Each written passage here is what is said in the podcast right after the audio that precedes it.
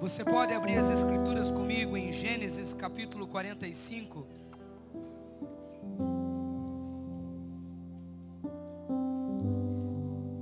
Gênesis capítulo 45. Primeiro livro da Bíblia. Você conta de 1 a 45, vai encontrar o texto para a palavra de hoje.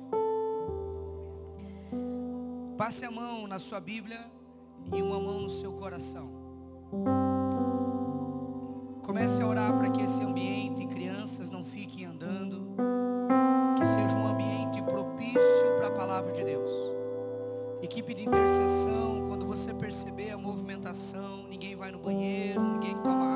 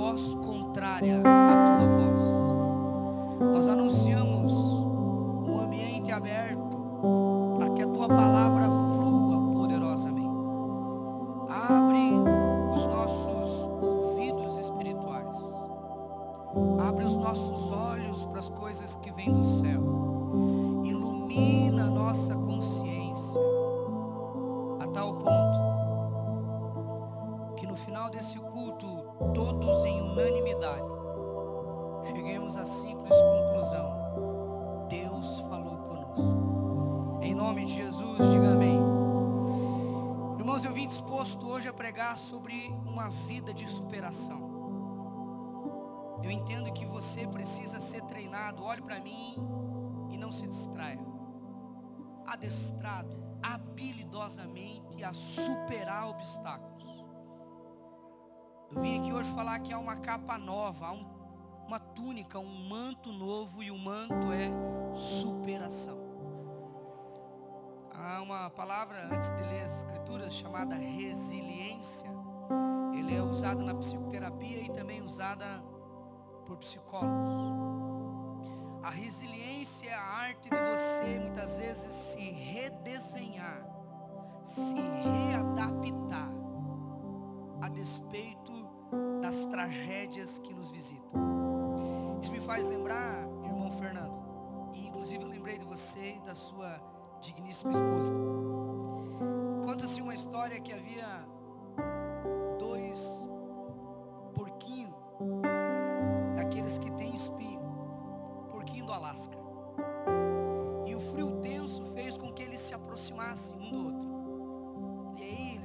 aqueceram, era um casalzinho de porquinho espinha. Mas daí o frio veio começou a afastar eles, as tempestades, né, as nevascas da vida. E também fez com que os espinhos deles, um cutucasse a barriguinha do outro. E eles se afastaram por um breve tempo. Mas de repente a solidão, que sozinho não viveria, fez com que eles se aproximassem e de uma forma resiliente se adaptassem um ao outro. Eu vejo tão inocentemente alguns adolescentes colocando, inclusive no Facebook, dizendo amor eterno. É, eu, eu fico pensando assim que alguém fala para eles que isso é uma tragédia quando não tem revelação no coração. A vida muitas vezes é feita de infortúnios. O dia mal visita você e eu, e nós precisamos de uma forma resiliente superar o dia mal. E entender que a despeito de nossa vida está cercada por espinhos. O Senhor é por nós. E Ele nos leva a saltar as montanhas. Ainda que a figueira não floresça, não haja fruto na vide, todo o rebanho seja arrebatado do curral. Todavia tenho uma alegria maior com a qual me alegrar. É o Senhor que faz os meus pés como da corça, e Ele me faz andar em lugares altos.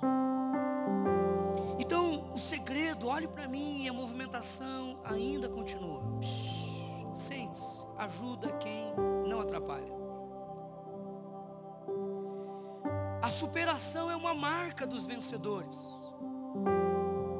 Jesus disse: "Ser fiel até a morte, e te darei a coroa da vida. Ao que vencer, lhe será dado o direito de comer da árvore da vida." Então, uma vida de superação é a marca de alguém que decidiu caminhar com Cristo. E em Gênesis no capítulo 45, olhe para mim. A Bíblia diz o seguinte: então José, ele já não conseguindo mais se conter diante de todos que ali estavam, ele bradou: Fazei com que todos saiam da minha presença. E ninguém ficou com ele enquanto José deu a se conhecer aos seus irmãos ele levantou uma voz de choro, diga comigo, choro. De maneira que todos os egípcios ouviam e também a casa de Faraó. E ele disse aos seus irmãos: Como está o meu pai? Ainda vive? E os seus irmãos não puderam responder porque ficaram aterrorizados perante José. Disse José aos seus irmãos: Agora achegai-vos a mim. E eles se achegaram, então com os olhos em lágrimas, José disse: Eu sou o vosso irmão, que vocês venderam como um escravo para o Egito. Agora, pois, não fiquem tristes. Não é dia de tristeza na PIB meia dúzia entendeu, não é dia de tristeza no nosso meio. A Bíblia avança e diz: Não fiquem irritados contra vós mesmos, por vocês terem me havido vendido. Foi para conservar a minha vida e a vida de vocês que Deus me mandou adiante de vós. Olhe para mim, Aqui eu aprendo uma lição e não quero pregar sobre isso, quero te dar um bônus da palavra de hoje. Todos os infortúnios da tua vida fazem parte de um plano poderoso para estabelecer a tua plataforma de sucesso lá atrás. Lá atrás você olha e diz: Mas isso aqui não faz sentido. Quando você estiver lá na frente, mesmo o dia mal vai fazer sentido, diga aleluia. Porque nós não caminhamos por moveres, embora nós nos movimentamos no mover. Nós não caminhamos em profecias, embora acreditamos nas profecias. Nós nos movemos por propósito.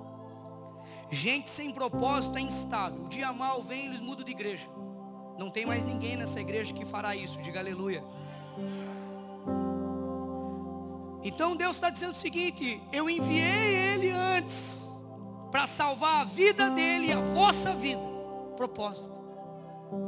A Bíblia avança e diz assim: Deus me enviou adiante de vós, porque já houve anos de fome na terra, e ainda restam cinco anos. Quantos anos? A Bíblia avança e diz: Não haverá lavoura e nem colheita. Deus me enviou adiante de vós para conservar a vossa vida e para preservar a vossa vida com profundo livramento. Diga aleluia. Levanta a sua mão direita e diga: Eu vivo de livramentos de Deus. A Bíblia avança e diz: Assim não foste vós que me enviaste para cá, mas sim o eterno. Foi ele que me colocou como pai. A palavra pai aqui é governador, braço direito. A única coisa que era impedido de José tocar era a esposa ou o harém de Faraó.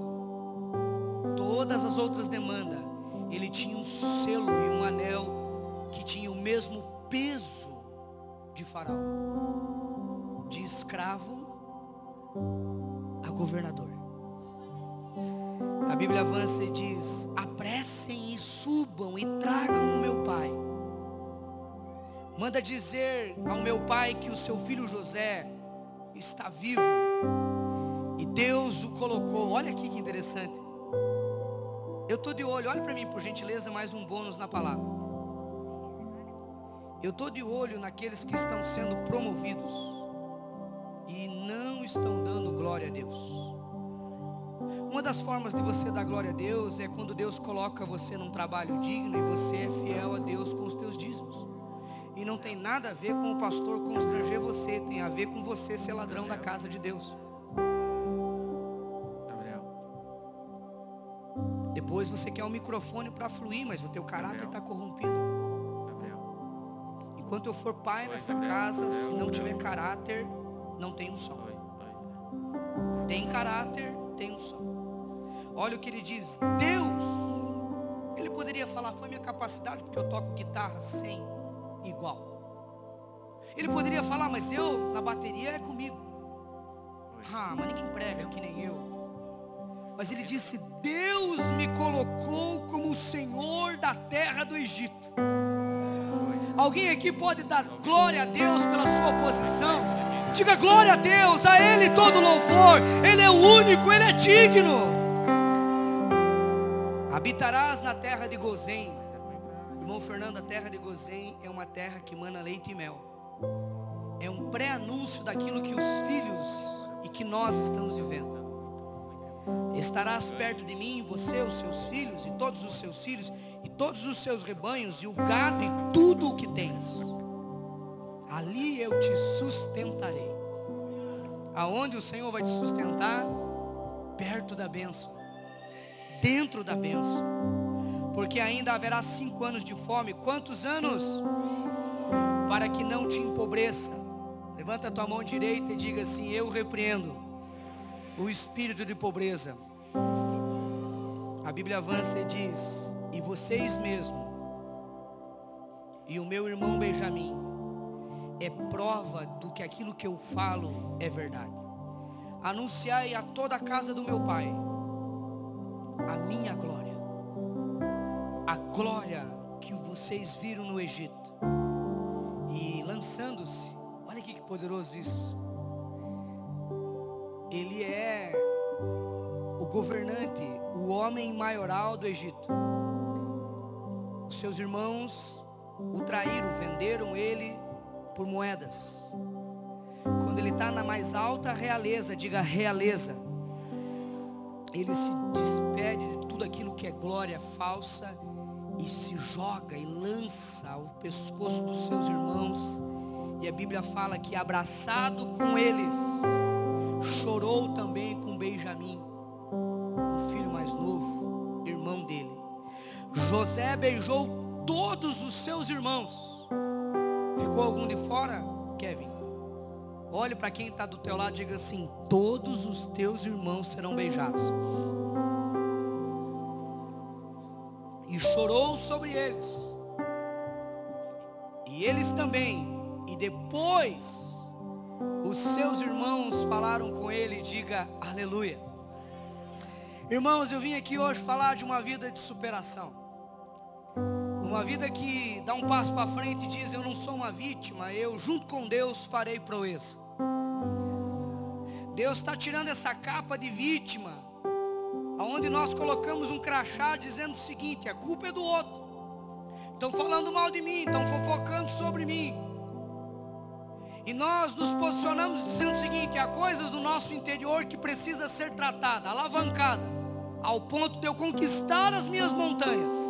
E só conquista montanhas aqueles que têm uma vida de superação uma vida de persistência. uma vida cuja validade é um, uma validade de orgulho de sete dias. Uma vida que diz: podem todos me abandonar. Se eu estou com Deus, eu sou maioria. E essa é a palavra do Eterno para você. Você com Deus sempre será a maioria.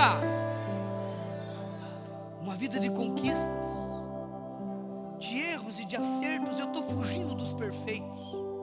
Eu queria dar uma ordem para os nossos administradores. Na próxima pintura da igreja, coloque uma frase enorme dita: proibida a entrada de pessoas perfeitas. Porque os perfeitos não erram. Os outros erram, mas eles sentam num tribunal com uma toga que não sei de quem é essa toga, mas não é uma toga de realeza, não é uma túnica celestial, e apontam os, evidenciando o erro dos outros. Então, uma vida de conquistas é onde tem infortúnios, fracassos, e porventura eu queria falar de alguém que me inspira. Alguém aqui tem um herói depois de Jesus? Dá um sinalzinho com a mão. Pode levantar a mão, lembra aí de um filme? Alguém aqui lembra do Rambo? Um sinal com a mão. Os homens, levanta as mãos aqui. Alguém lembra do Rambo? O Rambo me inspira.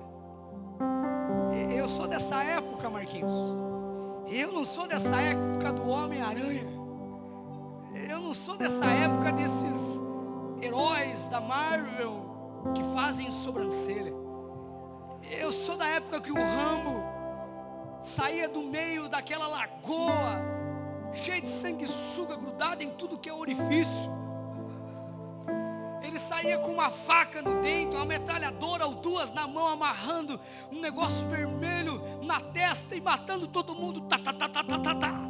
Eu sou dessa época. Desculpe a minha franqueza, mas não sei se você sabe. Sylvester Stallone é um dos atores mais pagos do mundo. Ele tem uma história de conquista, um grande astro de Hollywood. Mas ninguém sabe, olhe para mim, que ele nasceu com uma paralisia facial. Lembra quando o cara dava um soco nele e ele caía? Ele levantava com a boca e. Ele estava falando de uma paralisia que nasceu dele mesmo, fazendo com que ele tivesse uma boca rouca e uma fala engraçada. Para alguém que é um ator, isso é uma lástima. É interessante que apelidaram ele de cachorro que rosna. Sofreu bullying durante todo o seu magistério. Em uma entrevista, ele disse a Forbes que a revista que o entrevistava, ele apanhava todos os dias do seu pai na base do pontapé, do pontapé e do coice.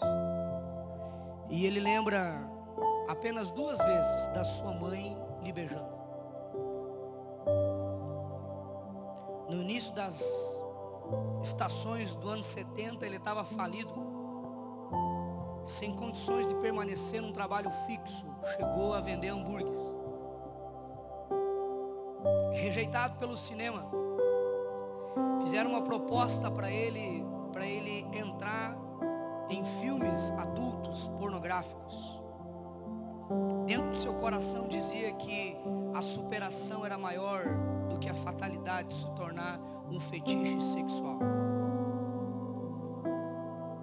Todo mundo olhava para ele e um grande produtor olhou para ele e disse a seguinte frase: Você é um fracassado e um fracasso humano. Se contente com o emprego nas fábricas de pano, porque você não passa de um pano de chão. Lutou sozinho, sem dinheiro, e produziu o seu primeiro curta-metragem, Rambo. Não tinha dinheiro para produzir. É tipo quando as pessoas perguntam, pastor, o que, que acontece na PIB? Vocês são uma igreja rica, eu digo, da graça.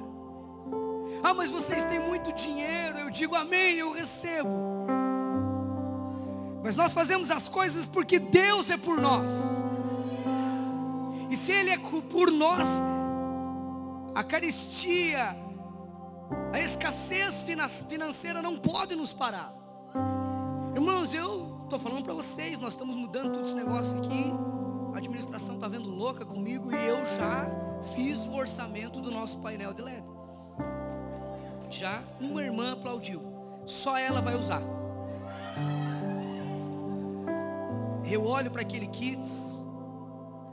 Então, irmãos, eu quero que você entenda que nós não podemos olhar para a pobreza e para a falta de dinheiro como uma barreira que nos impede. Ele fez Rock Balboa. Em 75 e 80, o filme explodiu. No ápice da carreira, um pugilista, boxeador. Interessante que não é essas lutas fraquinhas, né? Eu sou dessa época do boxe. Mano a mano, olho no olho. É assim que eu enfrento os meus inimigos. É baixo demais ficar respondendo no Facebook, irmão. Nós temos outros inimigos. Nós já estamos com uma outra capa. Nós estamos no outro nível. Só você que não se antenou ainda. Ele teve uma aceitação mundial. Rock Balboa hoje, ou Sylvester Stallone é um dos atores mais carismáticos e queridos e bem pagos do mundo. E a sua família, longe de ser uma família perfeita, se tornou uma família que aprendeu a superar. Eu vim aqui hoje dizer que se você ficar com essa palavra escrita com letras de fogo no teu coração, aprenda a superar o dia mal. Aprenda. O texto que nós lemos, para aqueles que pensaram que eu vim contar a história de um herói para mim, e tem mais um. Se os jovens e adolescentes fizerem uma festa fantasia, eu venho de Rambo.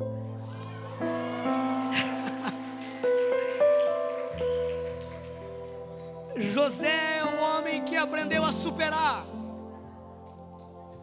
Junto com Deus, ele disse: Eu escreverei história. Chega dos outros contarem a sua história com lástima. Levante os seus olhos, levante a sua cabeça e diga: com Deus eu escreverei uma história de superação. Ele conseguiu enxergar os seus erros como degraus para uma nova estação.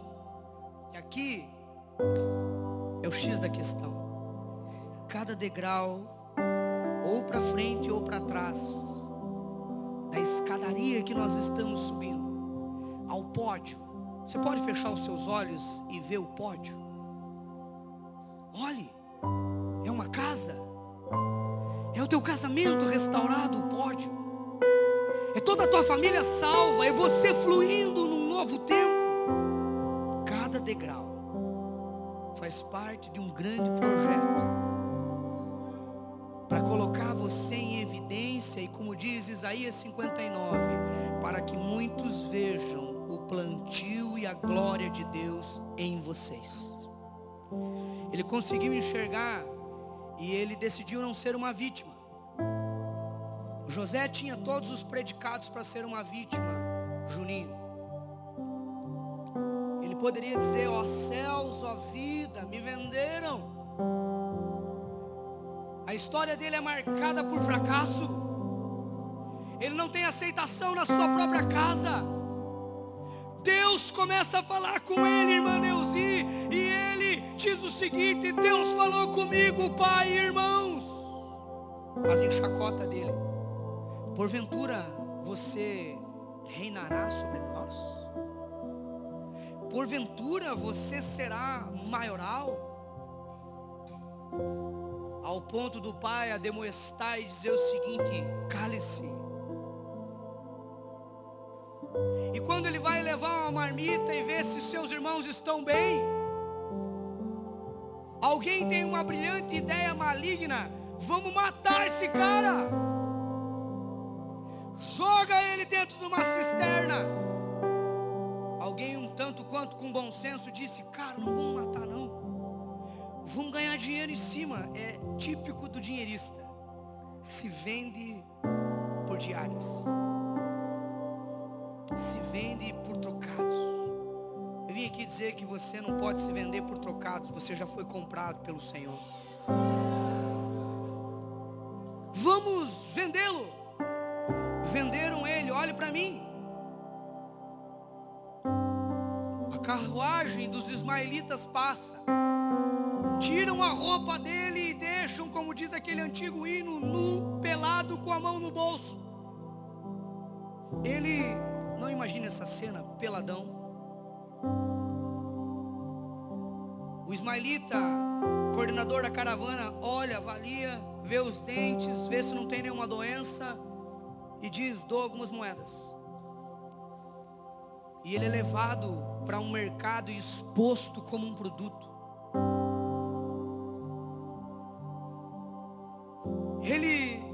Decide lutar, porque essa é a ênfase dos vencedores: lutar. Em um dado momento, ele é colocado como governante, como uma espécie de um mordomo dentro da casa de Potifar. E ele começa a servir. Ele começa a se destacar, ele começa a fazer o básico. Porque às vezes Deus não promove você porque você quer estar na plataforma das luzes sem fazer o básico. O ordinário. Há quatro anos atrás eu encontrei com um homem naquele banheiro. E tinha um pouco de papel e água. Eu peguei um rodo, entreguei na mão dele e disse assim: Hoje eu te dou um rodo. Se você cumprir o ordinário, Deus te colocará numa plataforma de administrador dessa igreja. Olha que coisa interessante. Ele não disse eu quero luz. Não, me coloca aqui, que agora já compraram umas luzes novas. É, põe uma fumaça e eu saio. Pá! Ele disse eu quero servir. Porque há uma graça especial em servir. Na verdade, quem serve, governa. Quem serve, governa. E quem não serve, não serve. Num dado momento, levanta-se uma encapetada de olho nele. Sempre se levanta uma encapetada. Sempre. Se você não abrir o olho, a encapetada vem. A pomba gira, girando sedutoramente. Há relatos escriturísticos que dizem que Pontifar ele era eunuco ou tinha se feito eunuco. De modo que aquela mulher tinha um fogo. E ela se jogou. Eu faço uma pergunta para vocês, ela era feia ou era bonita? Seguramente uma gata. E ele saiu correndo. Superou a tentação. E num dado momento ele é colocado numa cadeia prestes a ser morto de novo.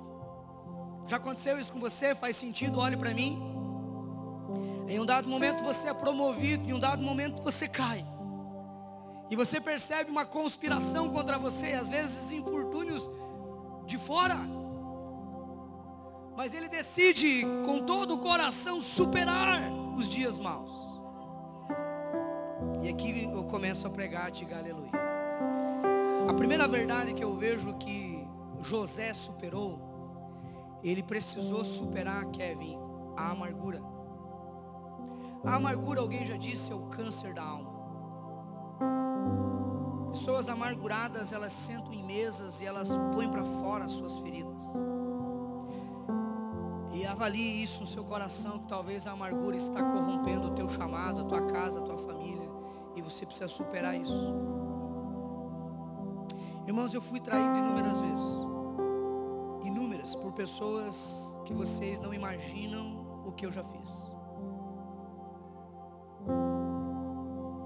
Pessoas que eu cheguei a ficar meses sem sustento, para que a casa de pessoas fossem supridas. Traiçoeiramente, amargamente, malignamente, destruir aquilo que eu tenho mais de valor. Essas meninas da frente, sente, irmãs. Inclusive minha filha. Todo mundo sentadinho. Diga aleluia. Corta essa parte da mensagem. Crianças, sentem. Melhor do que o pastor Nascimento lá, lembra? Que ele disse: Cala a boca, criança. Mas não é isso que eu vou fazer. Se preciso for, eu faço, mas não farei agora. Diga amém. Tentaram destruir, Fernando, aquilo que eu tenho mais valor que é a minha casa, meu casamento. Uma aliança que eu tenho com a pequena, com os meus quatro filhos. Mas eu decidi superar a amargura. A amargura, irmãos, é uma fonte de esgoto.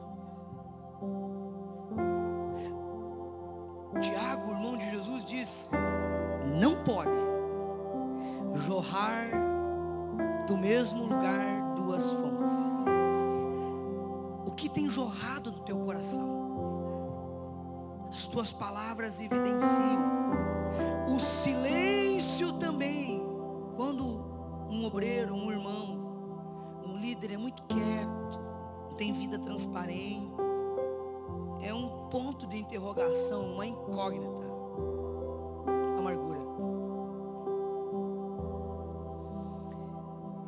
José, ele desde cedo enfrentou o bullying.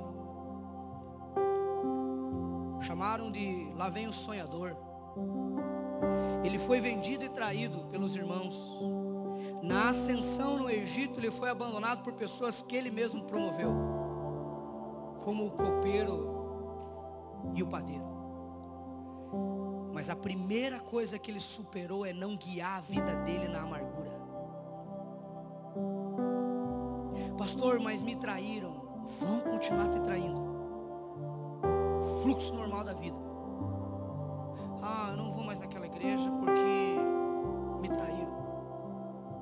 Me abandonaram.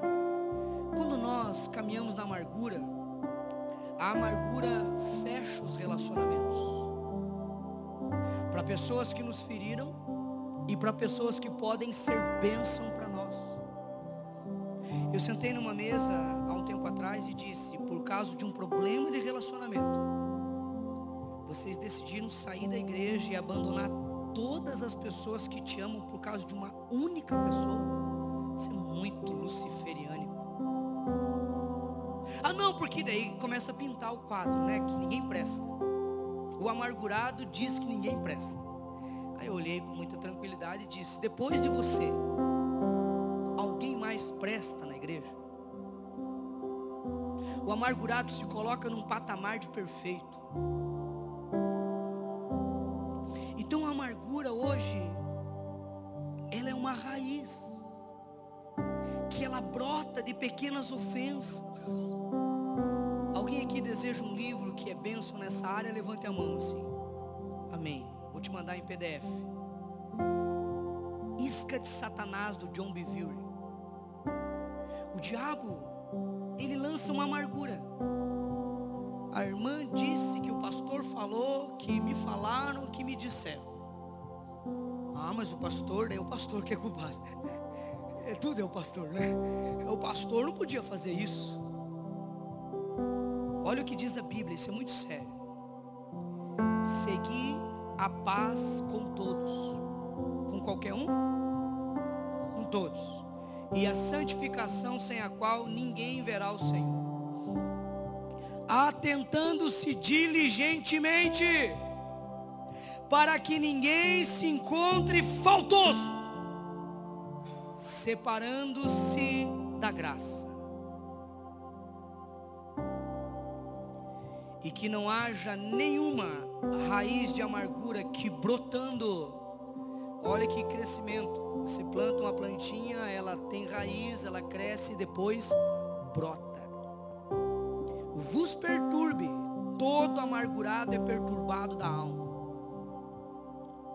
E por meio dela muitos venham ser contaminados. Eu vim aqui perguntar para você que amargura você precisa superar. A amargura é superada com perdão, lágrimas e choro. Mas como ter lágrimas e choro se você só tem razão?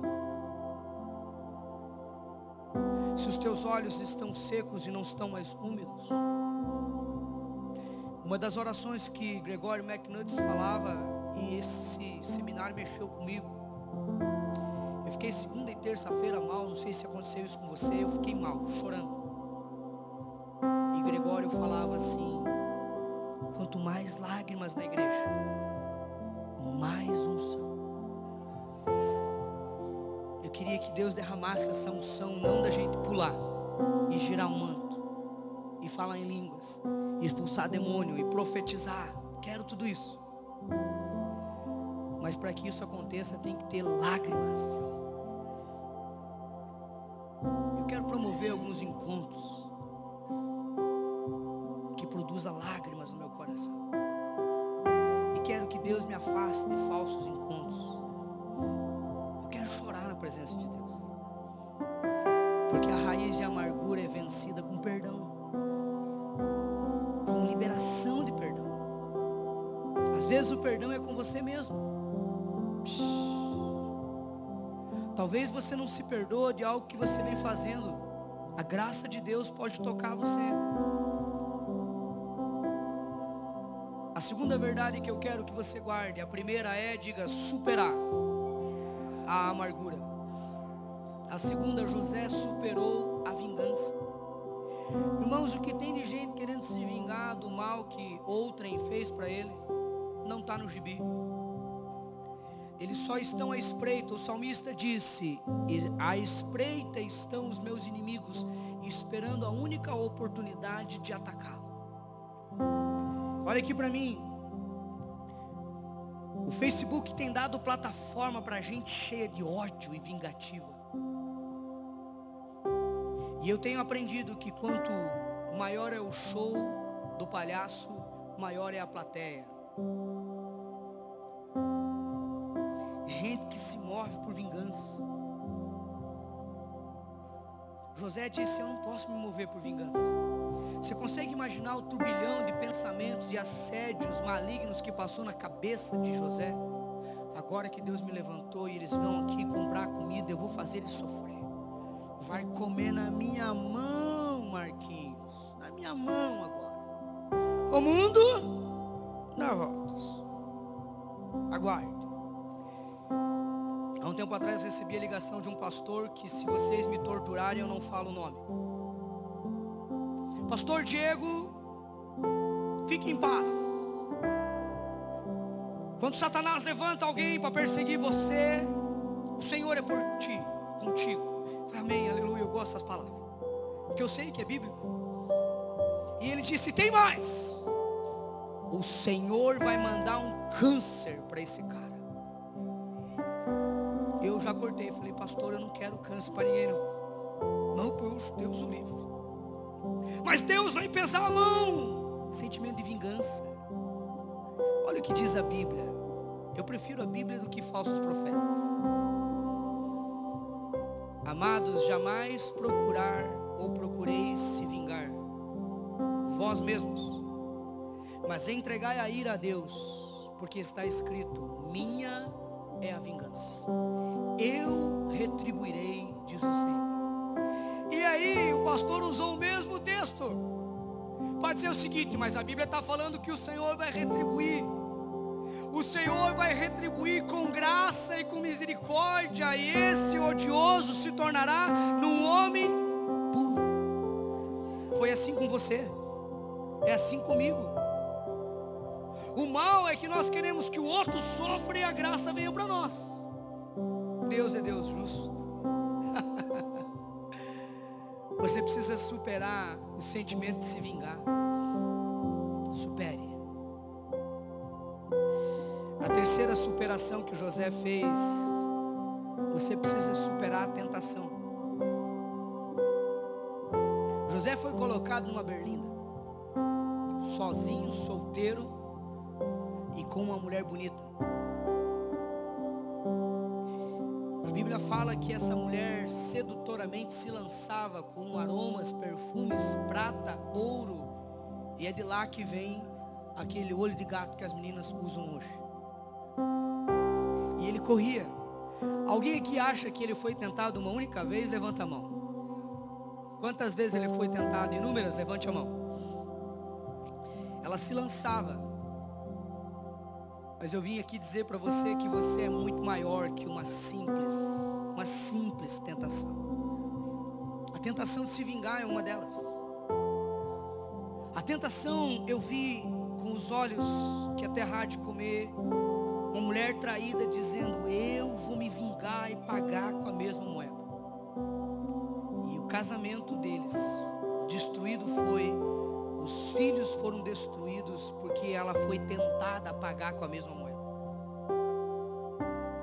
Não sobreveio, diz a palavra, nenhuma tentação que fosse comum aos homens Deus é fiel e não permitirá que vocês sejam tentados além do que podem suportar.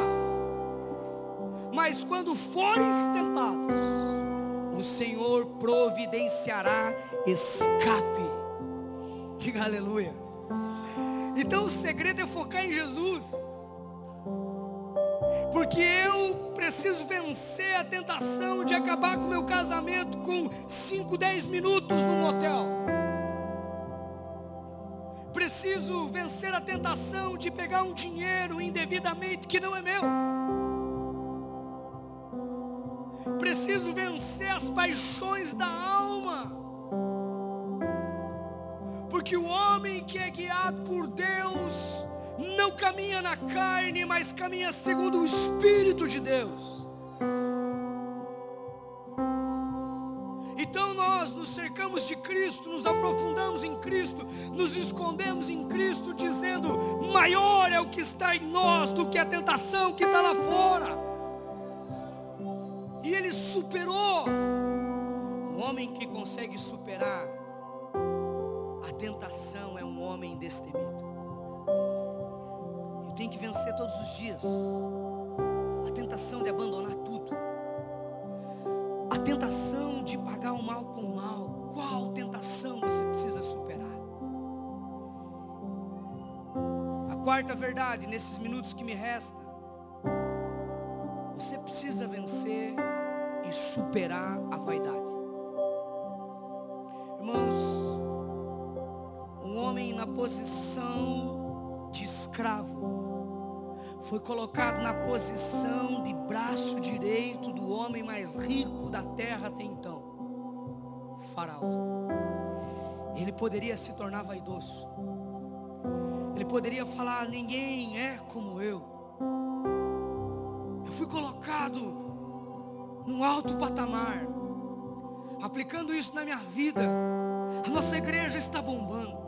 Nossa igreja tem uma realidade espiritual enorme. Aí vem um profeta que eu nunca tinha visto na minha vida fluindo e desbanca todo nós dizendo o seguinte: vocês acham que tem unção? Eu vou mostrar para vocês o que é unção. E os canais são evidenciados, inclusive, a ação do pastor. Porque eu jogado fiquei naquele chão, recebendo cargas elétricas, e Deus dizendo: quem manda na igreja sou eu.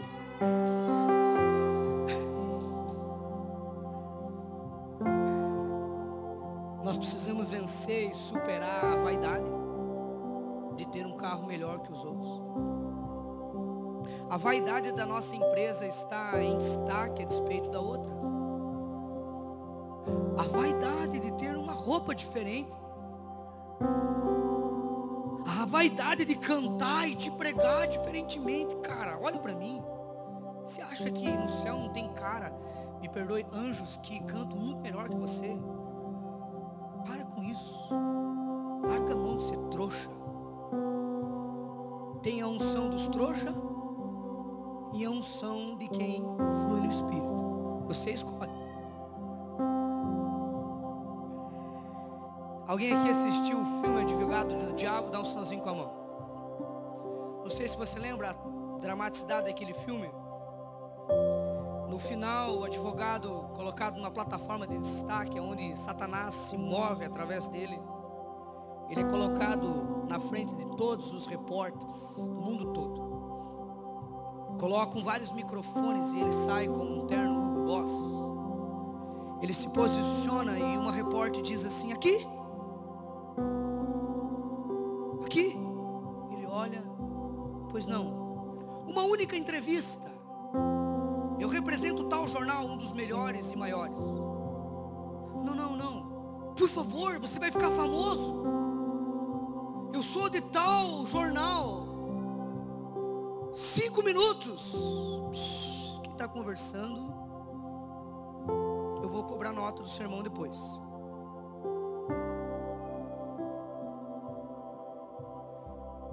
Cinco minutos da sua atenção. Vaidade entra no coração dele. Ele diz: cinco minutos. No final do filme, aquele repórter vira para o canto, a câmera se aproxima e ele muda de rosto e se torna um demônio e diz: Olhe para mim, vaidade, um dos meus pecados prediletos. Vencer a vaidade. Eu preciso vencer a vaidade. Eu preciso vencer o orgulho. E a última coisa, eu finalizo com isso porque eu quero pagar um pastel para você, diga aleluia. Você precisa superar as indiferenças familiares por um bem maior. A traição, a indiferença, o ódio, a raiva não pode nos controlar. A nossa família é o lugar onde nós mais somos amados mas é o lugar onde nós mais somos traídos, apunhalados. As pessoas, sabe por que, que dói tanto? Olhe para mim. Porque não vem de outra pessoa que não tem tanta influência na sua vida. Vem de pessoas próximas. É por isso que a dor da traição de um homem para com uma mulher é muito grande. Porque foi juras de amor no altar. José decidiu não viver pelas indiferenças familiares. E aqui tem um tipo, aquilo que Karl Barth, um teólogo que eu gosto de ler, ele cita uma tipologia da igreja. Nós precisamos vencer as indiferenças que temos entre nós. Não menospreze quem ouve Jesus de forma diferente da sua. Não considere mais ou menos o jeito que você ouve o Senhor. Porém, ele decidiu que o amor pelo Pai, o amor pelo sangue, o amor pela família era um bem maior, digno de ser lutado. Você precisa superar as indiferenças. Teu pai vai te trair. Eu fui abandonado, irmãos, com 40 e poucos dias. Fui criado na casa dos outros. E decidi superar as indiferenças.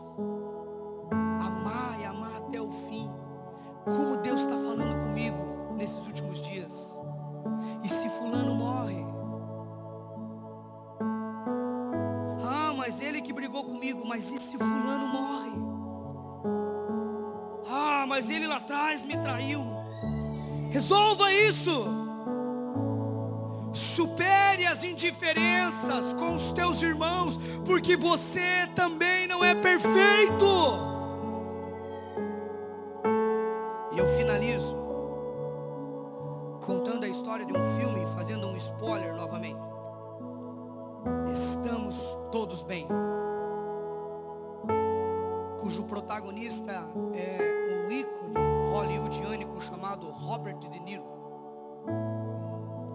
Estamos todos bem na representatividade de Frank Robert De Niro. Ele é alguém que coloca fio e postes ao longo de toda a América.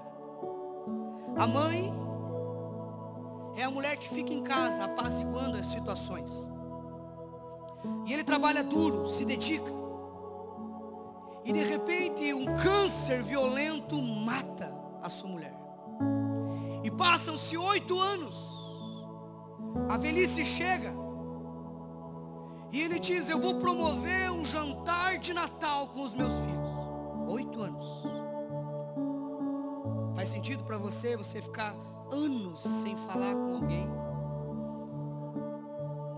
E ele começa a mandar um telegrama dizendo para o seu filho mais velho, para o seu filho mais novo e para as suas duas meninas: venham que eu preparei tudo. Em telefonemas ele diz: Eu vou fazer o peru que a sua mãe fazia. E aquela salada, aquele vinho, aquele azeite de oliva, aquele salpicão. E todos começam a responder, porém, um dia antes.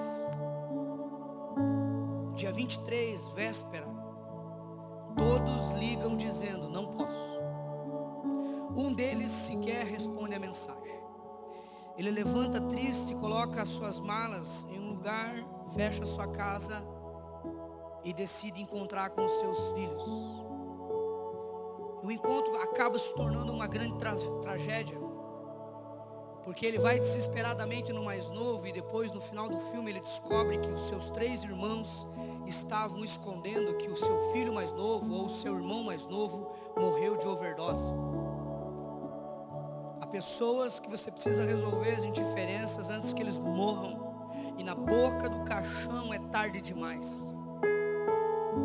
Em um dado momento ele procura alguém que ele treinou para ser um TI, um, alguém que trabalhava em tecnologias da informação. Era o sonho dele, não do filho. E o filho se tornou um tocador de bumbo em uma grande orquestra. Ele não estava na frente regendo, ele estava atrás. Mas era o sonho do filho.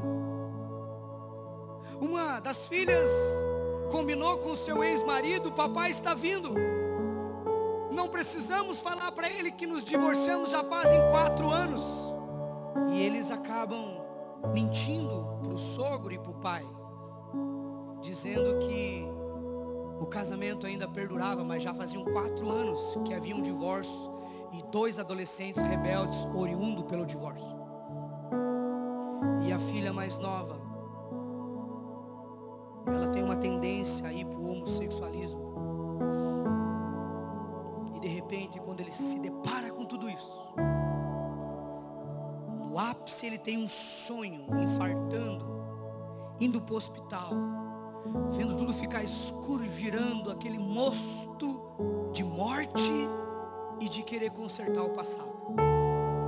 Naquele momento, ele se vê sentado, conversando com os seus filhos, dizendo: não era para ter feito isso, não era para ter isso.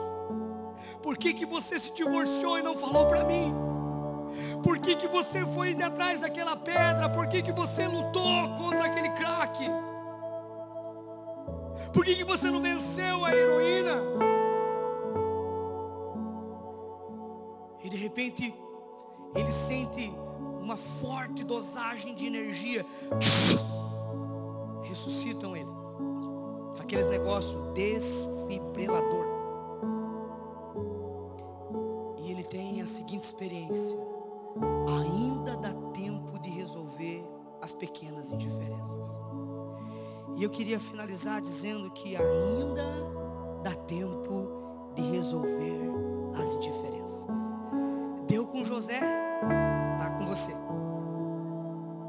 Deu com o irmão dos estamos todos bem, tá contigo. Às vezes as coisas fogem um pouco da nossa vontade, do nosso trilho mas ainda é tempo. E sabe o que, que acontece? Enquanto você fecha os seus olhos, por gentileza, essa é a história que o Senhor tem para nós essa noite. A história de José, que é uma história de superação.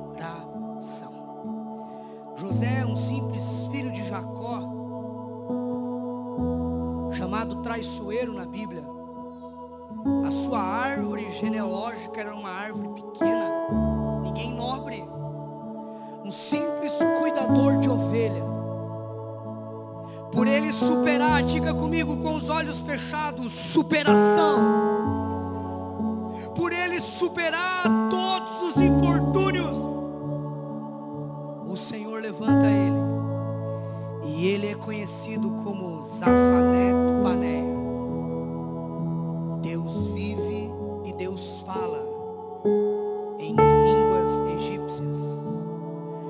Zafanete e Paneia se levanta para governar. vim aqui perguntar a você: você está disposto a superar? Você está disposto a se levantar e a se tornar um superador de obstáculos? Se coloque em pé em nome de Jesus. Levante as suas mãos em direção ao céu. Hoje é uma noite de cura e de milagres para nós. Hoje é uma noite de superação. Quero pedir que fechem os corredores, nós vamos bradar de vitória nesse lugar. Nós ainda temos cinco minutos, conforme o nosso combinado, 9 e 30. Feche os corredores. Levante as suas mãos em direção ao céu e feche os seus olhos.